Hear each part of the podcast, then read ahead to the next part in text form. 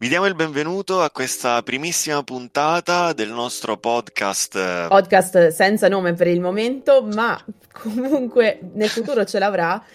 Il concetto esatto. è che parleremo di moda, parleremo di sostenibilità, ma... Tutte cose che ci interessano da appassionati, naturalmente. Esatto, perché la cosa importante qui è che io e Stefano eh, siamo due super appassionati di moda, ma siamo molto lontani dall'essere persone esperte nel, nel settore, quindi parleremo un po' così a braccio dei nostri interessi. È come se fosse una chiacchiera tra di noi. Esatto. Ehm, con l'intenzione di condividere con eh, tutti coloro che eh, sono anche interessati a conoscere meglio questo mondo, eh, i nostri punti di vista sulle tendenze, le ultime novità e in generale tutti gli argomenti caldi di cui si parlano anche sui social.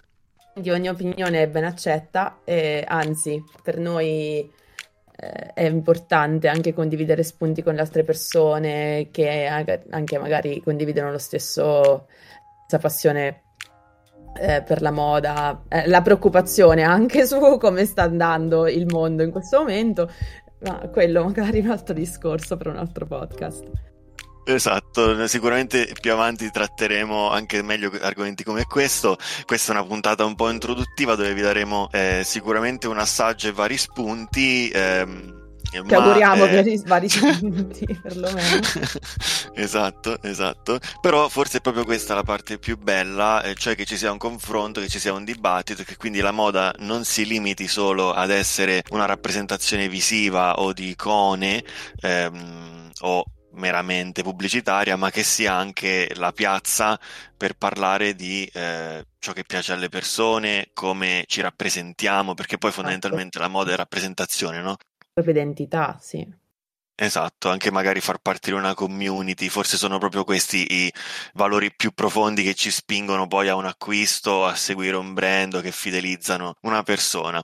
Ma senza perderci troppo in chiacchiere, eh, come sempre, partire... tra parentesi succederà spesso. sempre, abituatevi.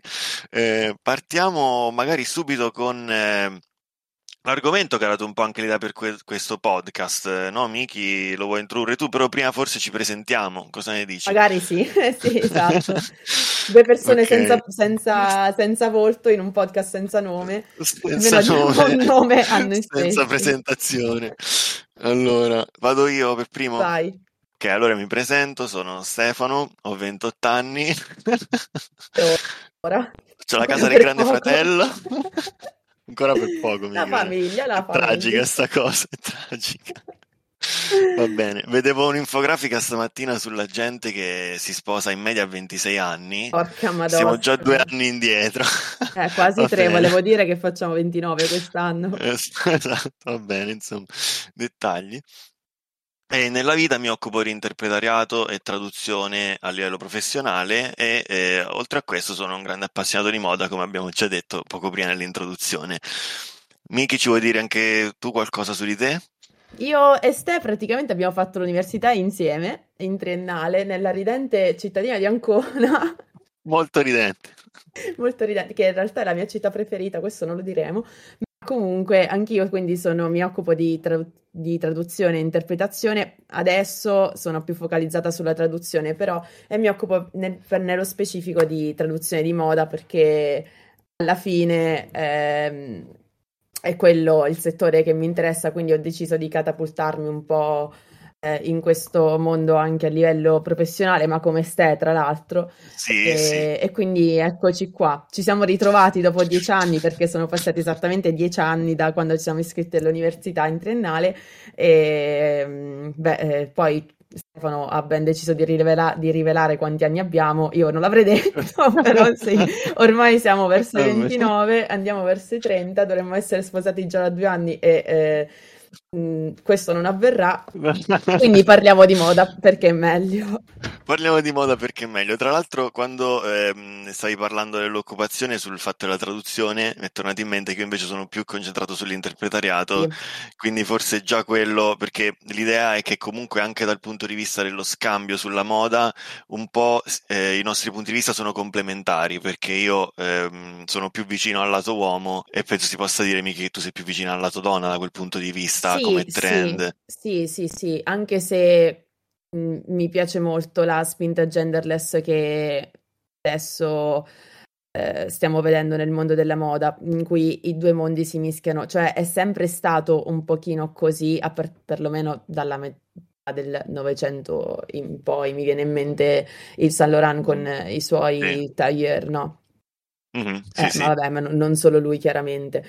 Eh, però, però sì, diciamo che se devo scegliere tra le tre categorie, ecco, se possiamo parlare solo di tre categorie, probabilmente quello che, eh, da cui acquisto di più è la categoria donna.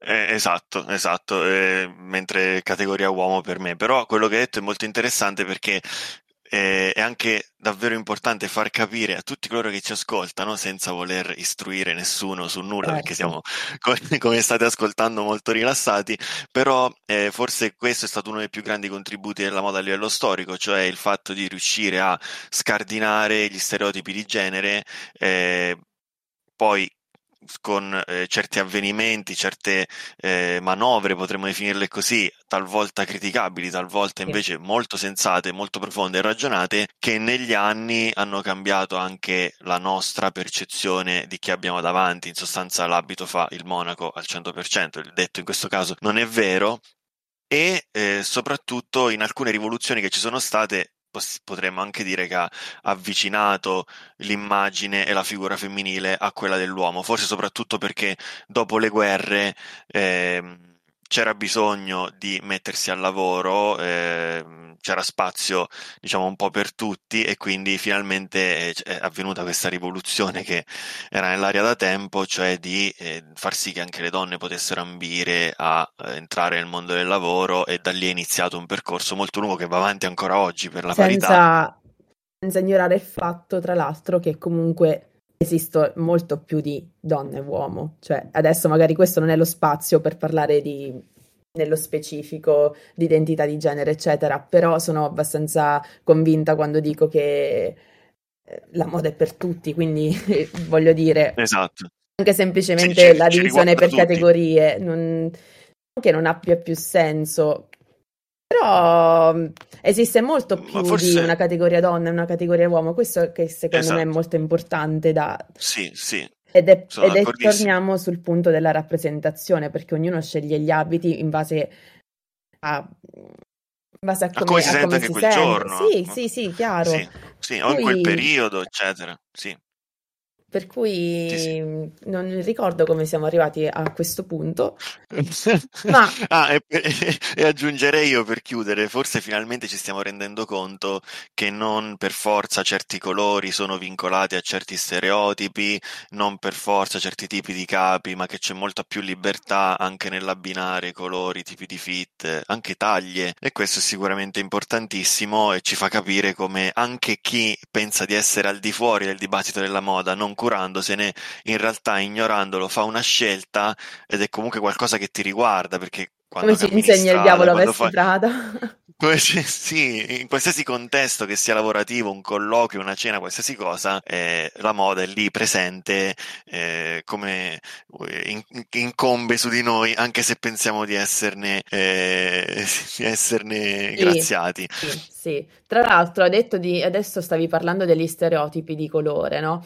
È appena uscito un libro molto interessante, secondo me, che ancora non ho letto in realtà, che si chiama Stereotipi a colori di Cristina Maurelli e Giuditta Rossi. Io le seguo su, su LinkedIn ed ero molto curiosa. Forse non è ancora uscito, forse è solo in prevendita ancora. Sono molto Interessantissimo. E vabbè, Bando alle ciance parte 2, da dove, da dove nasce l'idea di questo episodio introduttivo? Dal esatto, fatto, Miki, raccontalo tu. Dal fatto che entrambi abbiamo il feed di Instagram e di, eh, di TikTok inondato da, da Reel, chiaramente come probabilmente molti di voi, di tipologie diverse, nel senso che a te escono molto di più video del tipo di styling eh, uomo fondamentalmente, cioè di, di ragazzi sì. che ehm, fanno vedere alla propria community come si vestono quel giorno, come abbinare diverse tipologie di capi o colori, anche esatto. in modo talvolta ehm, ironico, diciamo così. E a me invece eh, escono 700 miliardi di video su, su come abbinare i capi di Zara. Adesso io non so Instagram che tipo di algoritmo stia usando, che è successo, ma io da Zara non ci compro da 13 anni, tipo, quindi non lo so perché eh, mi escono di continuo questi video de- di queste influencer, di queste ragazze che abbinano capi di Zara oppure eh, fanno un confronto tra i capi di Zara e gli stessi capi, però comprati da Shane. Io non compro da nessuna di queste due aziende, quindi non lo so cosa è successo stato un punto, uno spunto interessante perché si parla tantissimo di, di, sostenibilità, che questo è il futuro della moda, ci sono delle regolamentazioni, delle leggi in arrivo, per cui tanti brand dovranno essere molto più trasparenti, dovranno comunque rivedere l'intera filiera. Poi Zara, Shane, è, eh, ma per me sia sì, per insomma... te, cioè nel senso anche, anche le persone, i video che, che, che, hai visto tu, comunque che ci siamo mandati questi sì. giorni Ehm, sì, c'è stato un po' uno scambio reciproco per capire e anche nel mio caso ci sono molti ragazzi che eh, fanno degli outfit direttamente dentro Zara ah. oppure ah. propongono molti capi di fast fashion eh, con un approccio un po' taglia e cuci, nel senso che li, eh, li, li, combinano in modi diversi a seconda dei, dei reel, però ecco forse non è proprio il modo più consapevole di approcciarsi allo shopping e soprattutto io anche non compro a Zara da non ricordo quanto tempo e vale lo stesso un po' per gli altri negozi di fast fashion come penso sia anche per te Miki chiaro, ehm, chiaro, sì. quindi forse non siamo neanche il target più giusto però sono dati analitici che non credo potremo ottenere da, da Instagram molto facilmente Instagram o TikTok che sia però sicuramente questi social hanno, hanno, davvero dato uno slancio fortissimo ai creator di questo tipo, che hanno deciso di lanciarsi con questi format talvolta ripresi anche dai, da, dai brand stessi. Dagli, sì, o dagli influencer anche americani o in generale stranieri. Ah, sì, sì. Ehm, che cercano, ci sono anche vari ragazzi italiani, magari adesso non faremo i nomi, ehm, però direi di no, se no chiudiamo domani. Di, sì, se avete presente di cosa parliamo, insomma, sicuramente l'avrete visto anche voi. E mh, mm, questo ci dava un po' lo spunto per parlare di sostenibilità, perché come dicevi tu, giustamente, Miki, il futuro della moda è quello di essere più consapevoli, più sostenibili, più green, che è una parola anche un po' inflazionata ultimamente. Sì, abbastanza. Però questo eh, in futuro bisognerà vedere perché già adesso ci porta a un bivio, cioè da un lato no, abbiamo questo, tutto questo filone di sostenibilità, di eh, accrescere la consapevolezza del consumatore, di cercare di ridurre la nostra impronta di carbonio e così via, dall'altro però abbiamo, eh, cioè siamo sottoposti sui social veramente a una, un flusso quasi eh, sregolato e incontrollabile di eh, messaggi che ci spingono in realtà all'acquisto anche di cose inutili di cui non abbiamo veramente bisogno bisogno eh, di rincorrere le tendenze e quindi non ci sentiamo mai pienamente appagati, oppure semplicemente eh, di ehm, comprare capi realizzati a poco costo senza poi Beh, chiederci tutto quello che ci sia economico dietro. perché alla fine poi il costo ambientale esatto. il costo sociale è altissimo anzi esatto. mi sento quasi di dire che minore il prezzo maggiore poi il prezzo che paghiamo noi. E chi, e chi, paga dietro? Noi non vediamo il dietro le quinte, però quando noi sul cartellino troviamo 20 euro, per esempio, pensiamo di fare l'affare, ma dietro quei 20 euro si nasconde molto di più. Adesso potrebbe essere sicuramente un argomento per un prossimo episodio perché va, merita di essere approfondito, però quando compriamo dovremmo tutti quanti chiederci anche la provenienza dei capi che acquistiamo. Forse non abbiamo ancora l'abitudine di controllare l'etichetta sul cartellino. Eh, Sicuramente tecnologie come il, l'ID digitale eh, mm. reggimi se non si chiama così, ma si dovrebbe chiamare così, eh, aiutano un po' in questo senso, nel senso della tracciabilità che, tu, che molte aziende stanno iniziando ad utilizzare questo tipo di tecnologie per far capire ai consumatori dove provengono i capi che hanno appena acquistato. Però è sempre un discorso molto difficile, ovviamente non tutte le aziende se lo possono permettere, ovviamente non tutte le aziende avranno l'interesse a, a comunicare queste informazioni, poi prima o poi saranno obbligati, però Esatto, e questo in realtà è un dato che eh, torna in nostro favore perché eh, lo diciamo per chi non, non lo sappia già, eh, in, in, Italia comunque è uno dei paesi più famosi al mondo, leader al mondo per la produzione so, di moda, quindi non solo manifattura, ma anche come punto di riferimento per, insomma, possiamo dirlo, no? Le, per lo stile, per i designer che abbiamo avuto nel corso degli anni, per le maison. Ora, tralasciando il fatto che la attualmente la stragrande maggioranza fa parte di gruppi Sì. e quindi non sono più totalmente a conduzione italiana, però il patrimonio e tutto il retaggio che ci portiamo dietro è sicuramente molto significativo, qualcosa su cui dovremmo e potremmo far leva anche nel nostro piccolo per apprezzare meglio anche la qualità dei capi che abbiamo, che abbiamo di fronte. Eh, tante volte dico io spesso meglio comprare meno abiti, usarli più spesso, ma avere qualcosa che duri nel tempo e che ci dia una soddisfazione ogni qualvolta lo indossiamo perché non l'abbiamo comprato giusto per eh, è anziché un pezzo di noi, un pezzo della nostra pieno. identità, cioè ti devi sentire esatto. bene quando tu indossi un capo che, che hai acquistato. Esatto. Infatti, esatto. parlavamo io e te del, del, fenomeno Vinted. Del fenomeno Vinted, parliamone. Parliamone. Apriamola questa parentesi. Nel senso che, eh, ok, il filone della sostenibilità, posto che la moda è un modo per esprimere la propria personalità, arriva Vinted, ok? Quindi fast fashion, le aziende di fast fashion come Zara, H&M, H&M, che no, aspetta, non saprei dirlo in lingua originale, quindi diciamo H&M.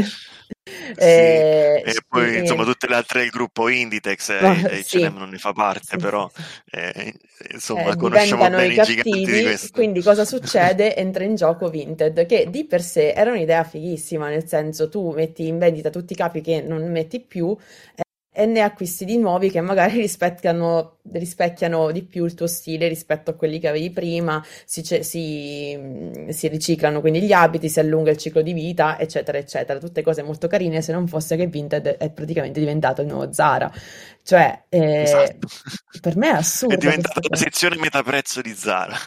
Esatto, perché tu arrivi in negozio da Zara, una giacca costa 40 euro, vai su Vinted il giorno dopo, la trovi della stessa collezione a metà prezzo, ma, o comunque a 10 euro di meno, quello che è.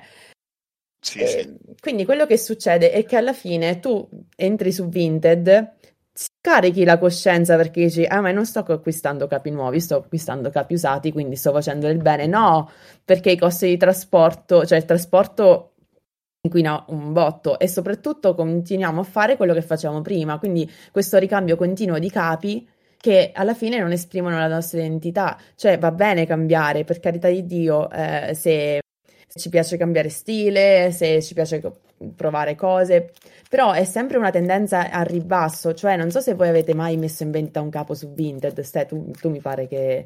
che- io eh. lo sto attualmente con un orologio che non Esatto, esatto. Non è che sia, eh, non è che sia esattamente la selezione più curata del mondo. Le persone ti scri- tu metti un orologio in vendita a 200 euro, ci sarà sicuramente la persona che ti scrive e ti dice me lo vendi a 10, che è subito.it. sì cioè, esatto Ho tante persone che lo aggiungono ai preferiti, anche stamattina continuano ad arrivarmi le notifiche, però ecco, io non avendolo messo forse a un prezzo tanto allineato ai prezzi che si trovano su Vinted avrò più esatto. difficoltà a venderlo, però non volevo svalutare, eh, non volevo svalutare troppo l'articolo, anche perché dopo tutto eh, lasciamo, naturalmente lasciamo parlare di economia a chi è competente in materia, però il prezzo è sostanzialmente, è sostanzialmente un accordo reciproco sul valore di quell'oggetto. Quindi eh, se la mentalità collettiva inizia a ragionare al ribasso, come stavi dicendo tu, Mhm. iniziamo anche ad autoconvincerci che i capi, i vestiti non valgano così tanto, sia un qualcosa su cui non vale la Esatto, pena spendere chissà esatto. quanto, e questo va tutto a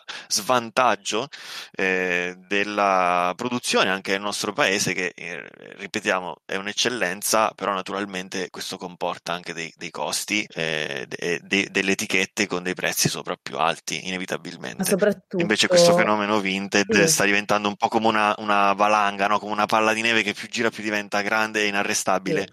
E sarà interessante vedere dove va a finire. E soprattutto si perde il valore, secondo me, della propria, ehm, la propria identità, della pro- del proprio stile. Cioè, questo ricambio Sì, continuo, secondo me, per un po' ti impoverisce, perché tu non sì, capisci alla fine cosa ti piace e cosa non ti piace, perché stai seguendo una tendenza.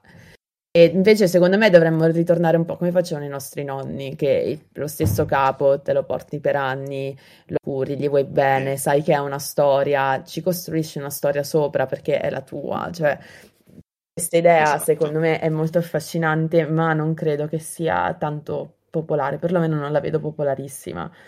Mm, No, infatti, mi hai, fatto tornare in mente un aneddoto carino, lo racconto adesso, già che siamo in Vai, tema. Io ho un orologio, un Bulova vintage che mi è stato regalato bellissimo. da mio padre. Ed è un orologio a cui sono piuttosto legato perché oltre ad essere un regalo suo, tra l'altro era anche un orologio che ha un valore a livello del, di famiglia perché è stato anche un orologio che gli ha regalato mia madre quando si sono fidanzati ufficialmente wow. in vista del, del matrimonio. Quindi eh, ci tengo particolarmente e me lo, me lo, sono sempre messo quando vado a interpretare. Il mio orologio no. porta fortuna. Dove, allora, dovete sapere anche che Stefano è solo scaramantico, cioè è proprio leggermente. leggermente, esatto leggermente, leggermente. Ehm, e raccontavo a delle amiche qualche, un paio di settimane fa di questo orologio, visto che mi chiedevano, e loro mi hanno detto: No, però che bella questa cosa, che ha un valore particolare, che ci tieni, che c'è una storia dietro. Io non ce l'ho un articolo così. Mi facevano questo tipo di ragionamento. Ecco, forse dovremmo riflettere su questo, cioè abbiamo eh, come stai dicendo anche tu prima, amici, dei capi che per noi sono preziosi non tanto per la fattura o per il valore economico, ma anche per quello che simboleggiano sì. per noi. Questa secondo me è una riflessione molto importante, anche perché, ricollegandomi a quello che dicevi su Vinted, questi meccanismi di compravendita sfrenata ci portano ad essere dipendenti dalle scariche di adrenalina che noi riceviamo appena compriamo qualcosa di nuovo. Sì. Quindi sviluppiamo anche una sorta di eh, dipendenza a tutti gli effetti da questo meccanismo per cui io compro il capo a prezzo basso, non mi sento in colpa esatto, perché tanto è esatto, pre-loved, esatto. come dicono molto furbescamente i geni del marketing, lo indosso un paio di volte, lo rivendo a un prezzo stracciato, ne compro un altro e ho di nuovo il mio picco di adrenalina perché ho fatto un nuovo acquisto. Ma questi picchi non durano nel tempo, rimarrò quindi sempre vittima di questo eh, circolo vizioso. Potrebbe essere e... stradannoso per, per il mondo, tipo, chiaramente dannoso per il mondo, esatto. Che visto che non c'è un pianeta B dovremmo un attimo starci attenti.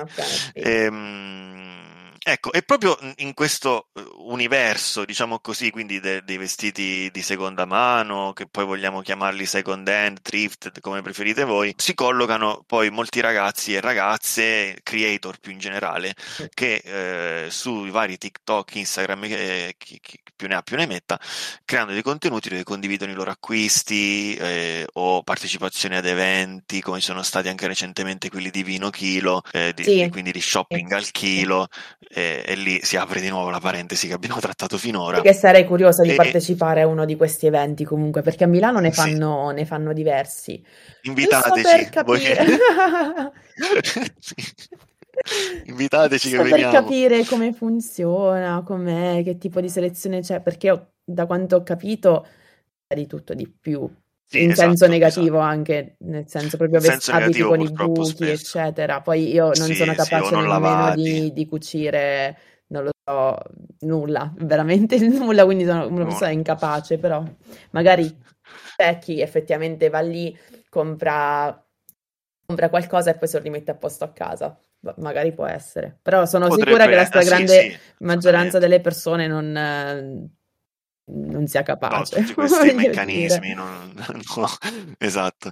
Quindi ecco, ci sono queste, queste, persone che creano contenuti sui vari TikTok, Instagram, che dir si voglia, e eh, a volte mi è capitato di vedere in alcuni casi di questi creator che vengono anche offesi dalla chat quando portano più volte lo stesso indumento in vari tipi di fit diversi, oppure quando si capisce dal tipo di contenuti che creano che magari non possono permettersi un guardaroba tanto ampio. E qua secondo me ci fa capire che spesso la moda è un po' una spada di Damocle, cioè se siamo davvero appassionati di moda, ci piace vestire, rappresentarci in un certo modo, dovremmo essere più di supporto alla community e cercare di non offendere gli altri, anche quando ci accorgiamo che il, il contenuto che stiamo vedendo potrebbe non essere di qualità, esatto. potrebbe non apportare nulla di che, però che la critica sia costruttiva e che non sia solo un insulto che alimenta. Non, eh, non serve a niente, esatto. voglio dire. Esatto, la shitstorm, esatto. no? È femminile. La... esatto, anglicismi, anglicismi, a parte, questa piccola deformazione professionale intera, Esatto, una tesi intera contro gli anglicismi e li uso, no? Vabbè. Però vabbè, meglio di tempesta di merda sicuramente. esatto, esatto, esatto. Ehm... Bene, detto questo, qual è il contrappeso? Per fortuna c'è un contrappeso, cioè quello di brand come Patagonia, un brand fondamentalmente outdoor, no? Sì. Però ehm, ecco, per esempio dà la possibilità di riparare eh, gli indumenti gratuitamente nelle stazioni di servizio, se per esempio siamo in montagna, stiamo facendo hiking per tornare sugli anglicismi, oppure se stiamo facendo delle escursioni e ci troviamo in difficoltà perché si è danneggiato uno dei nostri indumenti, possiamo farlo riparare gratuitamente. È sicuramente tra i brand più impegnati da questo punto di vista, visto che eh, usa molti materiali riciclati, quindi entriamo anche un po' nel mondo del eh, repurposed e in generale del, di una sorta di, chiamiamola così tra virgolette, economia circolare all'interno del mondo della moda, cioè che i vestiti usati i materiali di scarto comunque possono essere riutilizzati o risistemati o reinterpretati per creare qualcosa di nuovo. Esatto, e a tal proposito io vorrei... sono dei materiali che non possono essere utilizzati per sempre come il poliestere, che andrebbe proprio eliminato dalla base perché Forse, esatto. è, a parte essere plastica sì. e, e, smaltirsi, non lo so, in 2000 anni, eh, comunque sia dopo un po' non può essere più utilizzato, quindi è riciclabile sì, ma fino a un certo punto. Ma, ma voi avete idea di, esatto. quante, di, di, quanti chili di poliestere sono buttati in giro per il mondo? Poi, vabbè, ehm, quindi Maglio Vinted sì, sicuramente. Che... sicuramente ci dedicheremo una puntata no, specifica, direi. Comunque, sai cosa mi dispiace davvero... adesso che hai nominato Patagonia? Che tanti brand eh, virtuosi come Patagonia vengono schiacciati, ignorati, comunque mischiati nel come se ci fosse un enorme calderone di, di brand, però soltanto pochi poi sono effettivamente impegnati come Patagonia, gli altri è tutto in washing. E in questo calderone rientrano anche ovviamente i, i, brand di fast fashion che dicono di utilizzare materiali riciclati. Sì, Fra, ma quanto è pagato questa persona per creare questo articolo? Per dire. Sì, eh, sì, anche perché i geni del marketing hanno, hanno capito che va di moda. Sì, eh, meno male prima o poi avranno delle... cioè vengono multate queste aziende. Adesso non so se esiste effettivamente, se esista una legge e dovrei informarmi anch'io. meglio anch'io effettivamente su questo, su questo sì. E magari torneremo a parlarne con sì. il pretesto perché eh, vale la pena affrontare questo argomento più nello specifico. Però a proposito sempre di reinventare abiti già esistenti, materiali di scarto, eccetera, vi segnalo i lavori di un artista che si chiama Nicole McLaughlin. Eh, Scriviamolo nelle note, troverete il nome nelle note. No, il nome troverete, troverete il nome scritto esatto. Ehm, quest'artista ha avuto una carriera molto interessante perché non ha propriamente studiato moda, ehm, ha lavorato come graphic designer per Reebok, quindi ha fatto un'esperienza aziendale dove ha avuto la fortuna, eh, come poi ha spiegato anche in una recente intervista, di confrontarsi con un team di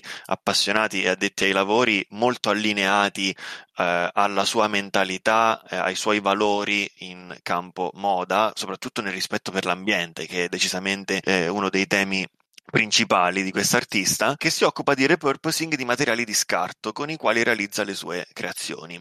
E poi potrebbe sembrare un nome nuovo, ma in realtà ha collaborato con tanti nomi conosciuti un po' dal grande pubblico, anche per esempio Farrell Williams, mm. eh, Asap Rocky, con Farrell Williams, Balvin, parentesi, con nuovo del...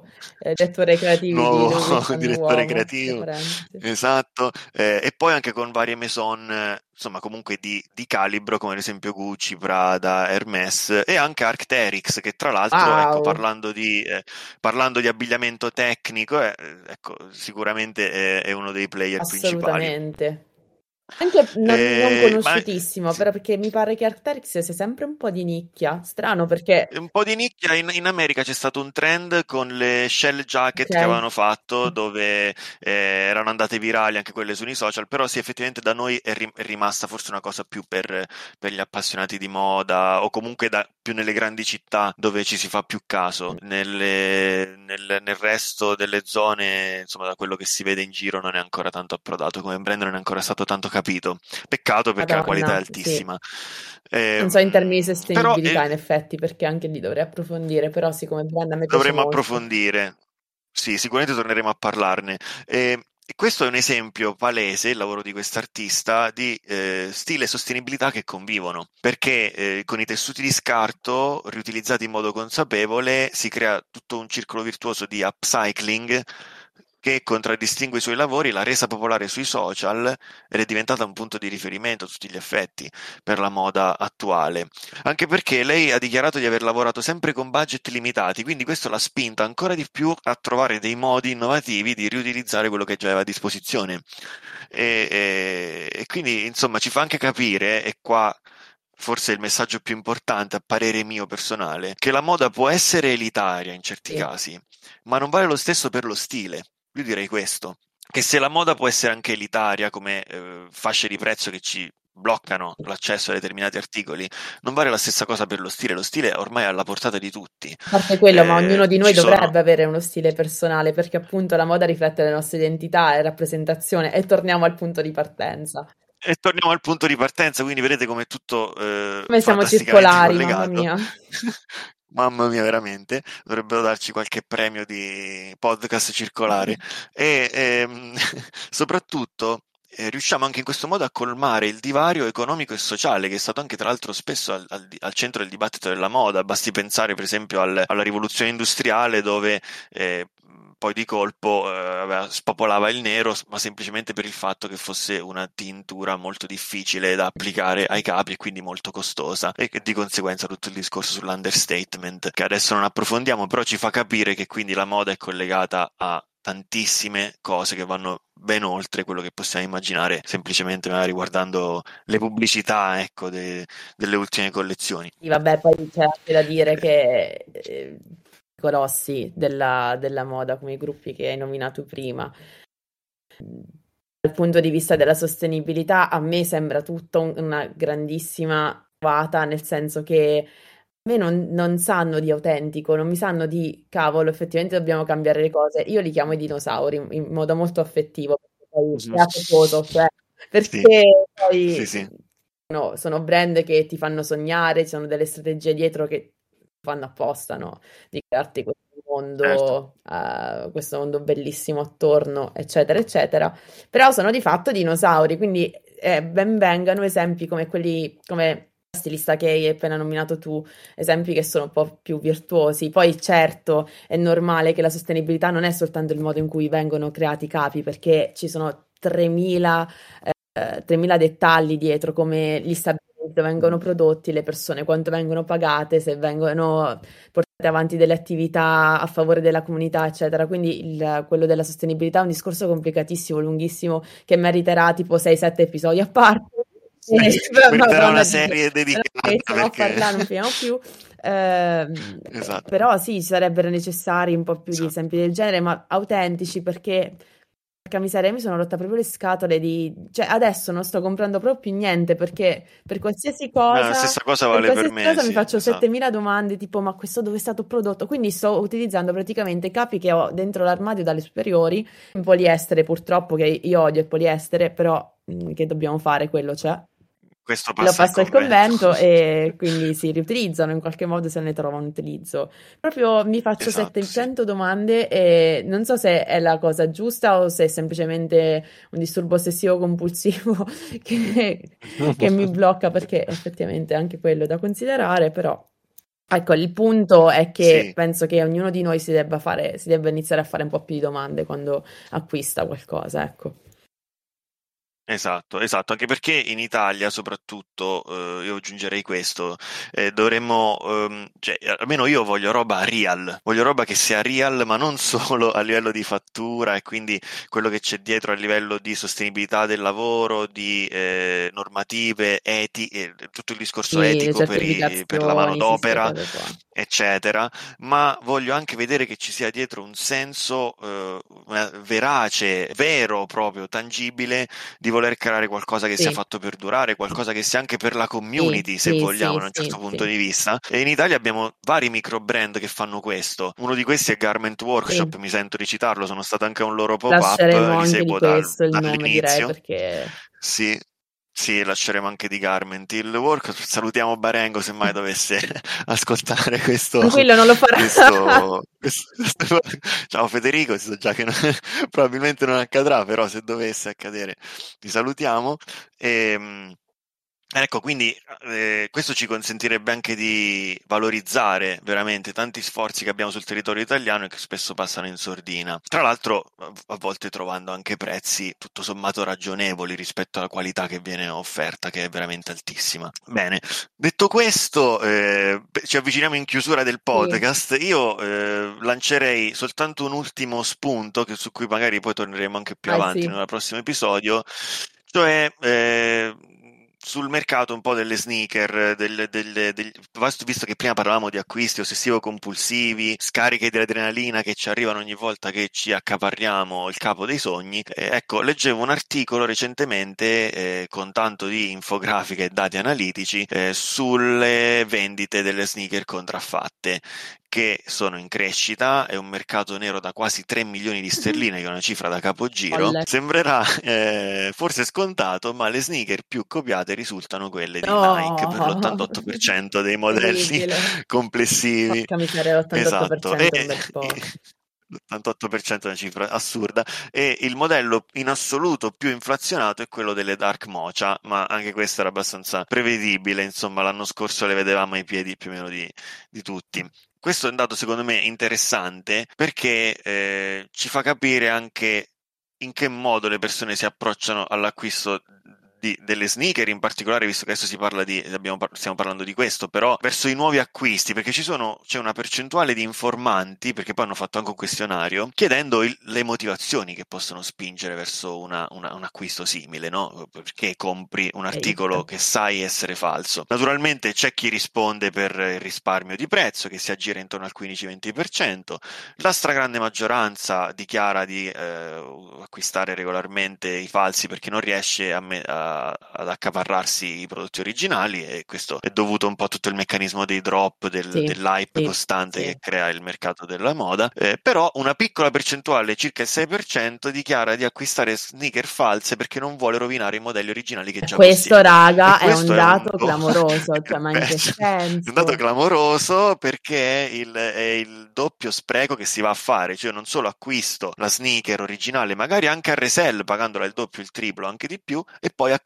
anche la versione falsa, che ormai i falsi hanno raggiunto una qualità talmente alta che è difficilissimo distinguerli da, da, dagli originali, e le indosso poi quelle false perché non voglio rovinare quelle vere. Questo succede Però, anche, come a livello di impatto ambientale, anche con gli orologi, eh, no? che tante persone acquistano sì, il Patek Philippe di turno o il Rolex di turno e poi comprano l'equivalente fake perché non voglio girare con quello vero. Eh, comunque sì, volevo esatto. sottolineare che hai detto che c'è un risparmio di circa il 15%. Questo vale sia per le sneakers, ma penso che sia uguale anche per gli orologi. Quindi vuol dire che un orologio da 15.000 euro fake non lo pagherai il 15% di meno, lo pagherai un po' di più del 15% di meno, ma comunque lo paghi 1.000-2.000 euro. Non è... Beh, sono sempre cifre alte perché parliamo di falsi eh, esatto. fatti con molta cura. Di Rolex falsi fatti bene li devi aprire per, per capire che sono falsi, per accertarti eccetera, che sono sì, falsi. Sì. Quindi eh, sicuramente questo è un problema che c'è al 100%, non solo di contrabbando, tra virgolette, chiamiamolo così, eh, ma anche ambientale, perché pensate voi le spese di trasporto per muovere queste merci dai paesi dove vengono prodotti esatto. eh, sneaker contraffatte, anche le persone, leader tra tutti esatto. la Cina. Ma anche le persone veng- ehm, vengono pagate una miseria.